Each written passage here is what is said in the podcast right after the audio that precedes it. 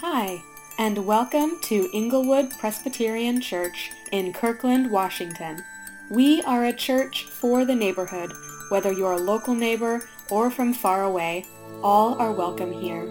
We are pleased to present to you our weekly Sunday sermons. Our head pastor is James Cuman, and you can find more information about us on our website at inglewoodpc.org.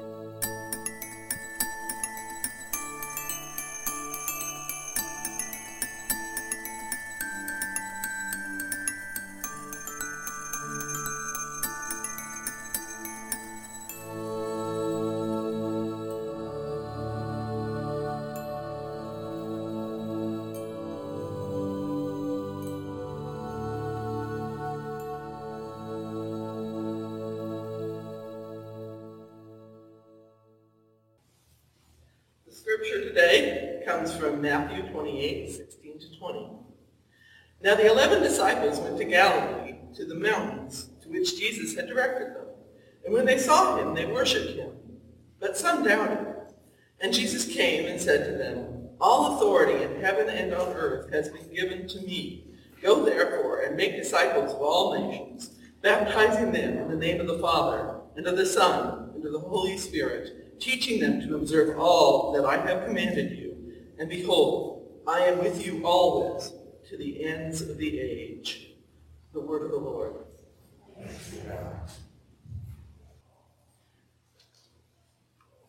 Years ago, I had a friend who was from Minnesota, and every time he talked about anything, you knew exactly where he was from, and I do mean literally about anything.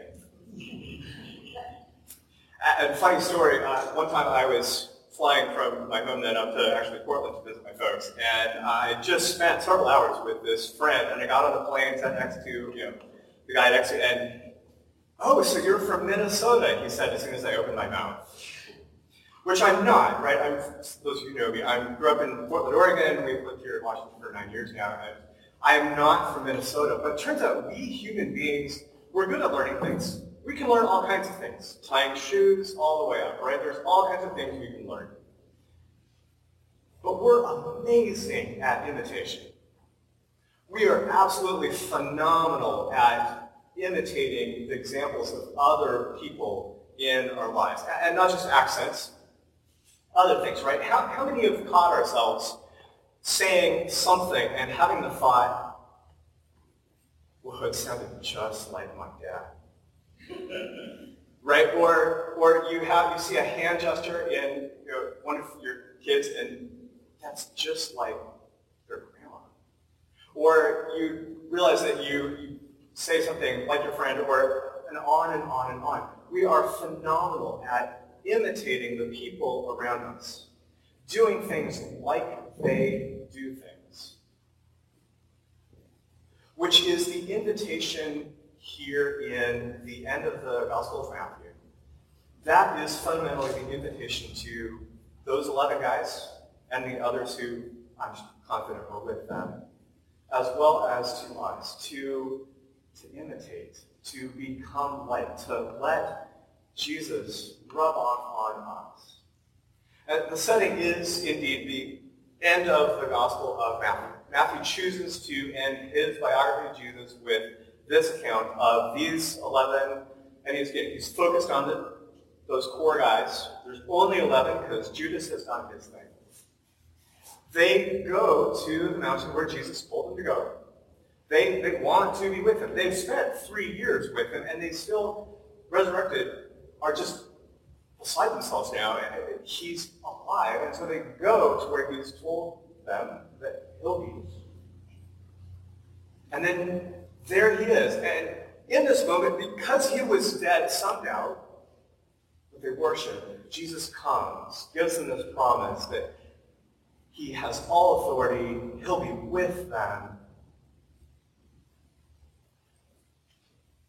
But we need to notice that this promise of all authority with them from the Jesus who comes to them sandwiches this invitation to go. All the nations, not just your own folks, all the nations. Make disciples, make apprentices. and teach them to do the stuff that I've told you to do, which boils down to imitate me. This word disciple simply means one who has been trained. And in the ancient world, we, we think very quickly of training as sort of classroom stuff, right? I mean, we do have an image of working with hands, but I think for a lot of us, especially who have been in a lot of school, which is a decent chunk of us, we very quickly move to the classroom model of training equals learning lots of information, which is part of this. But fundamentally, it's more like, and there's another picture, if you can advance the slide. Fundamentally, it's in many ways more like what's going on in this picture. Now, again, stock photo, I don't know this girl, but I would suspect that alongside all the things that she's figured out on her own as she's just worked with bicycles, and no doubt consulted some manuals and looked up things on the internet, YouTube, right, along the way. My guess is, for most of us, most of the time, when we get into something as a hobby, we learn a lot of it. We're shaped profoundly by other people who are also into this particular craft, into this particular hobby. We are fundamentally, foundationally shaped by people who instruct us. And that's the invitation. In, for these 11 guys who have been foundationally, fundamentally shaped by Jesus, transformed by him, to then go and invite others into that same transformation. I've been recently started to reread uh, Les Miserables, which is a great story. Uh, I've referred to it some other times if you've been around for a while. And again, I'm just really struck by the person of the bishop who just gives and gives and generously gives and in some really difficult ways, not just trading his large bishop's mansion for the smaller building next door so that that smaller building, which is a hospital, can actually have now his bigger building and care for people more. Not just the ways that every time his sister finagles ways for him to make a little more money, it sometimes just gets given away as fast as it comes in. But of course, that pivotal moment with Jean Valjean, those solitary objects that the bishop has just remarked several times, really hard to give up. His silver place settings and those two silver candlesticks in that moment when he invites the stranger in, and in the middle of the night, the stranger steals these things and gets called back by the police, in that moment has a presence of mind and has been profoundly enough shaped by Jesus that in that moment, some of you know the story, he grabs the two candlesticks and says, my friend, when you took the silver, why didn't you as my gift, why didn't you also take the candlesticks? They're worth 200 francs. These would really help you out. Hands them to him, gets the guy off, and shapes all kinds of people's lives. That profound moment of presence of mind and generosity that looks and sounds like Jesus didn't come on a whim. It came because this good bishop had been patiently with the Jesus who's with him, had been shaped and transformed by him steadily, slowly, but surely over years. I've been listening to a podcast about the village of uh, Le Chambon in the plateau area of France, right across the Swiss border. And in this area, uh, approximately 3,500 uh, Jews were kept in safety or escorted across the border into Switzerland, along with about 1,500 other folks. This is a town of 2,500, by the way. It's in an area of France that was uh, heavily, even then, uh, Huguenot, which is French Reformed Presbyterians, by the way, are English Reformed. These are French Reformed Christians who had a long history of knowing that they were sometimes on the outside of things in France and cared for the stranger and the foreigner the pastor of the main church in town, one day in the late afternoon, in fact, the, uh, the dreaded knock came at the door. It was the French police, and they were there to rescue him. Not rescue. They were there to arrest him, sorry, going ahead of the whole story in my mind. They were there to arrest him uh, because he was rescuing people and was playing a foundational role in spurring the community in this way. Well, he invited them in when they were there. So did his wife. So did his kids. Invited them in. His wife started packing his bags. It was late afternoon, and she had the presence of mind to these police who were arresting her husband. Well, sirs, it's almost dinner time. Won't you join us for dinner? And as the story is told by, by her and by the pastor who lived through the war, by the way, quite embarrassed, they indeed sat down and joined them for dinner. And it didn't change the fact that he was, in fact, all the way to a camp. But made a profound impact on their lives. Might I suggest as well that kind of action of concrete love for someone who is doing you harm does not happen accidentally. The ability to love in those, let's be honest here, these are really amazing ways, right? This is not everyday life. But it comes because the Trocmé family pastor's family, they live their everyday lives with Jesus. And so in a moment of crisis, they could act like Jesus. They had apprenticed with Jesus long enough that in this difficult moment, they could continue to act like Jesus and, and not pull back.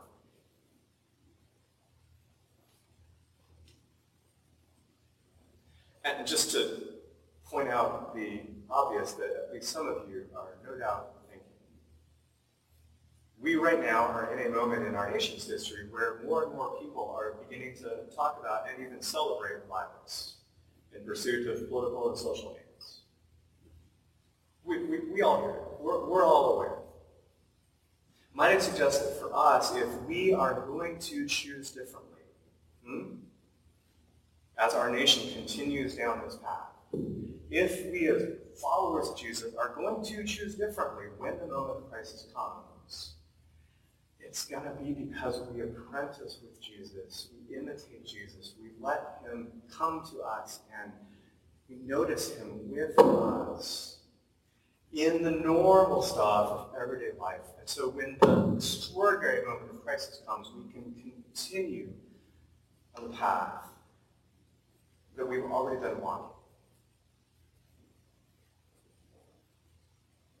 And just to pull us back a moment from these both of these stories, Les Mis and Le Chambon, both in France, oddly, just thought of that. But um, to draw us back just from uh, these are intense stories. But let me point out something and encourage you in the normal course of human events and in our everyday normal lives. Yes, there are moments of difficulty in choosing to apprentice to Jesus. But on the whole, it's good and it's even fun and it is absolutely, without exception, life-giving.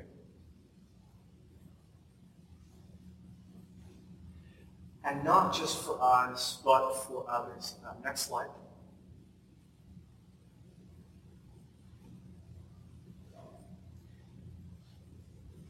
The invitation to us in our everyday lives to experience this life with is not to start with the extraordinary things, not to start with the love your enemy stuff, not to start with see all these things that just don't measure up yet. It's to start with the ordinary stuff. And we in Inglewood Church have developed this through a lot of conversation, have developed this image of a three-legged stool where the ordinary stuff of life, the way we apprentice with Jesus, is in simply our everyday rhythms. It's a center thing. It's on the back of your bulletin, too, if you want to see it uh, one more up and close. Of just eating and resting and working and playing and exercising, both physically, materially, as well as with our mind, our relationships, and yes, our spirituality, to meet Jesus in our food and to feed on him in our prayer and devotional life. To rest in him because we're unafraid of where, yeah, even with the scary stuff in the news, we're ultimately unafraid of where we're going because he's with us. And we're going to get our eight hours of sleep a night because the world isn't up to us. He's in control and we're not, so we can check out. It's okay. We're going to exercise because we're physical. That's how we're made. Of course we're going to take care of our body. And I'm preaching myself right now because I'm bad at that. But if we follow Jesus, we're, we're not going to ignore the fact that we're physical creatures. We're going to learn to enjoy that. We're going to play. Jesus is playful. That's a whole different sermon. Come talk to me afterwards if you don't believe me. But most of the things that Jesus says, this one not accepted. If you just imagine Jesus with a smile on his face, that he's actually friendly, he's not like up on... It comes off completely differently, and I think in a good way. Working, and on and on. We befriend people. And yes, we gather together as God's people in groups like this and, and smaller. It's in the everyday stuff of life with Jesus that we pick up his accent. We begin to sound like him. We begin to love like him, befriend like him. It's in the everyday stuff of life that we're then equipped to go through the hard things and secure. He's with us in them.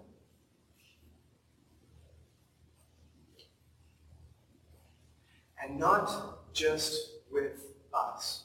A couple slides up, if you would. This does, Jesus does here say, we're to go and, and make disciples, not simply be apprentices, but we actually get to invite other people into this life that we're beginning to experience. And it goes out to the world, which is a contrast to how we've made things in this religion we call Christianity, which is not always in alignment with Jesus. By the way, we still have to think, like, you know, the way we're going to become disciples, or at least you get some disciples, or is, you know, we're going to have meetings like this, and then of the people who are in a meeting like this, we're going to get a few of them who will come regularly, and then a few of them who will, and we might get a few of us who will go out and love our neighbor and you know, do the things that Jesus said. But what Jesus is describing here is the other way around. Jesus actually invested a lot into Peter, James, and John. There's a number of times where it's just those three guys and Jesus. And of course, he invested a lot in all 12 of the apostles, right? The disciples. And, and, to some extent, he invested at one point, there's a group of 70. So we know that those 70 folks got you know, more of his time than probably a lot of other people. After the resurrection, there's, there's one occasion where there's 500 followers who are together. And, you know, no doubt some of them, had, maybe all of them, had seen Jesus before he was crucified and resurrected. But do you see how that works? That Jesus investing in those three and those 12, and then those guys, and, and some women, by the way.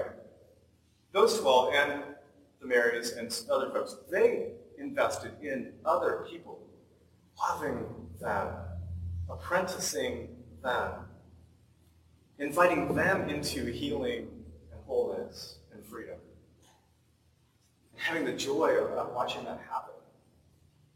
And then those people invest in others, befriend others, and you see how this works. Instead of hoping that like, well, if we do some big things and then a few people come and somehow we become disciples. No, no, no. We spend time with each other in the everyday stuff of life with Jesus.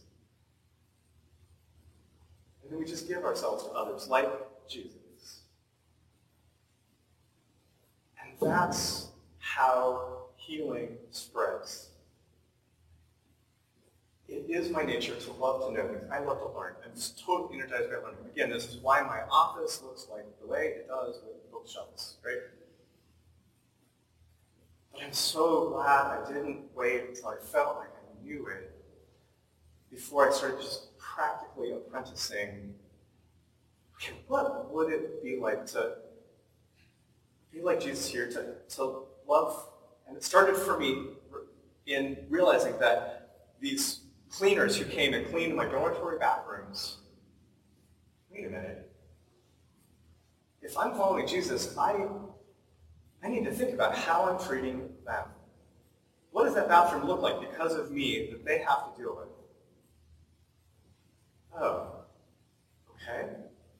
How then am I going to change how I live and how I treat my bathroom so that in honoring these people who are serving me and enabling me to study,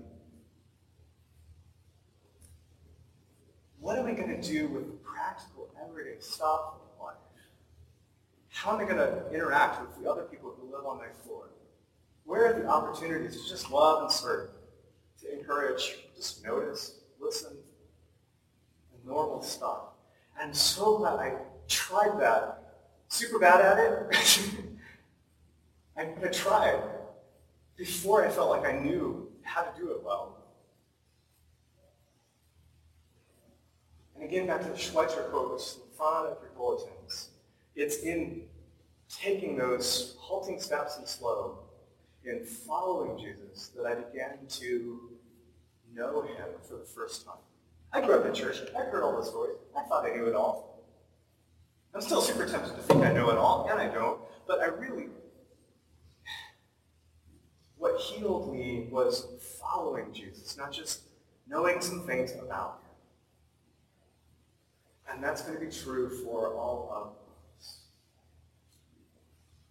And that's Jesus' invitation to us.